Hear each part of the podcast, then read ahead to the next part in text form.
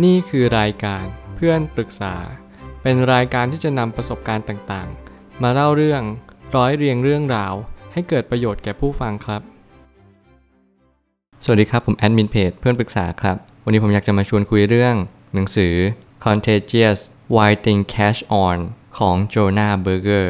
หนังสือเล่มนี้เป็นหนังสือที่เกี่ยวกับการที่เราจะติดต่อซึ่งกันและกัน อันนี้อาจจะไม่เกี่ยวกับไวรัส แต่หมายถึงว่าการติดต่อด้วยความรู้สึก ความเชื่อความคิดรวมถึงความศรัทธาด้วย หลายครั้งเนี่ยที่เรากำลังเข้าไปอยู่ในสังคม เรากำลังเสพสื่อโซเชียลอันมากมาย และเรารู้หรือเปล่าว่าอะไรเป็นเหตุผลที่แท้จริง ในการที่ทำให้เราทำตามสิ่งสิ่งนั้น เราควรที่จะรู้และตระหนักรู้ไว้บ้างว่า เรากำลังติดตามสิ่งเหล่านั้น หรือเรากำลังติดต่อสิ่งเหล่านั้นมันอาจจะไม่เหมือนกันก็ได้ ผมเลยตั้งคำถามขึ้นมาว่า การติดต่อซึ่งกันและกันมันเกิดขึ้นได้อย่างไร ผมจะอธิบายง่ายๆก็คือ การที่เราเสพสื่ออะไรบ่อยๆ นั่นคือการที่เราติดต่อแล้ว เมื่อไหร่ก็ตามที่คุณเสพสื่อสิ่งนั้นมากกว่าหนึ่งครั้ง นั่นคือการติดต่อของความรู้สึก เราอยากจะมี social connection เราอยากที่จะเป็นสัตว์สังคม ที่อยากจะทำตามสิ่งต่างๆ มากมาย เพราะว่าเราต้องการเป็นที่ยอมรับ สิ่งเหล่านี้เป็น core value ของทุกๆ คน มันคือความเป็นสัตว์สังคมเนี่ยแหละ เราก็คือสัตว์ตัวหนึ่งที่เป็นสัตว์ประเสริฐ แล้วสัตว์ทุกๆ ตัวและทุกๆ kingdom เลย ก็จะมีความคิดคล้ายๆกัน ก็คืออยู่ร่วมกันเป็นหมู่คณะ เราต้องการที่จะอยู่กันเป็นกลุ่ม อยู่กันเป็นหมู่เพื่อที่เราจะต้องการให้คนต่างๆมากมาย ยอมรับในสิ่งที่เราเป็น เราต้องการสิ่งต่างๆ ที่เราเหมือนกับผู้คนมากมาย เหมือนกับการที่ลิงเห็นลิงจึงลอกเลียนแบบ นั่นคือเหตุผลว่าทำไมคนถึงชอบทำตามกัน เมื่อไหร่ก็ตามที่เราเห็นรีเสิร์ชไม่ว่าจะเป็นเรื่องเกี่ยวกับลิงเนี่ยเราก็จะเห็นว่าลิงสามารถที่จะทำได้ดีกว่ามนุษย์ ไม่ใช่เพราะอะไรลิงเนี่ยสามารถลอกเลียนแบบพฤติกรรมได้อย่างดีเยี่ยม เพราะเมื่อไหร่ก็ตามที่เราสามารถที่จะเห็นผู้คนมากมายทำสิ่งนี้ลิงก็จะสามารถทำตามจากสิ่งที่ลิงเห็นได้ โดยที่เขาเรียกว่าการลอกเลียนแบบพฤติกรรม แล้วไม่ว่าจะเป็นสัตว์ชนิดอื่นอะไรก็ตาม ก็ล้วนแต่ชอบลอกเลียนแบบพฤติกรรมกันทั้งนั้น สิ่งเหล่านี้จึงเป็นตัวเน้นย้ำว่า เรามีพฤติกรรมพื้นฐานเนี่ยทางชีววิทยา ที่เราจะลอกเลียนแบบพฤติกรรมกันอยู่แล้ว มันเลยไม่ยากที่เราจะลอกเลียนแบบ สิ่งที่น่าสนใจมากที่สุดคือ การพูดปากต่อปาก word of mouth จะช่วยให้สื่อนั้นขยายกว้างมากยิ่งขึ้น เมื่อไหร่ก็ตามที่เราเรียนรู้ที่จะลอกเลียนแบบแล้วแล้วสิ่งที่ทำให้สื่อเนี่ยเกิดการติดต่อกันอย่างมากมายมหาศาล คือเขาเรียกว่าคำว่า word of mouth การพูดปากต่อปากเนี่ยสำคัญมากๆ ผมก็ชื่นชอบวิธีการนี้เหมือนกัน เป็นวิธีการที่ง่ายที่สุด และได้ผลที่ดีเยี่ยมที่สุด ไม่ว่าจะเป็นการตลาดไหนก็ตาม เราก็มักจะทำอันนี้ เพื่อที่จะเกิดไวรัลมากขึ้น แต่แน่นอนว่าผมอยากจะเน้นย้ำตรงนี้ให้มากที่สุดว่า ไม่ว่าสื่อกำลังจะทำอะไร เราก็ควรที่จะมีวิจารณญาณกับมันเสมอ ไม่เช่นนั้นคุณก็จะเสพสื่อโดยขาดวิจารณญาณหลายครั้งเนี่ยที่ผมจะเน้นย้ำเรื่องการเสพสื่ออย่างมาก เพราะว่าการติดต่อของการเสพสื่อเนี่ยมีมาก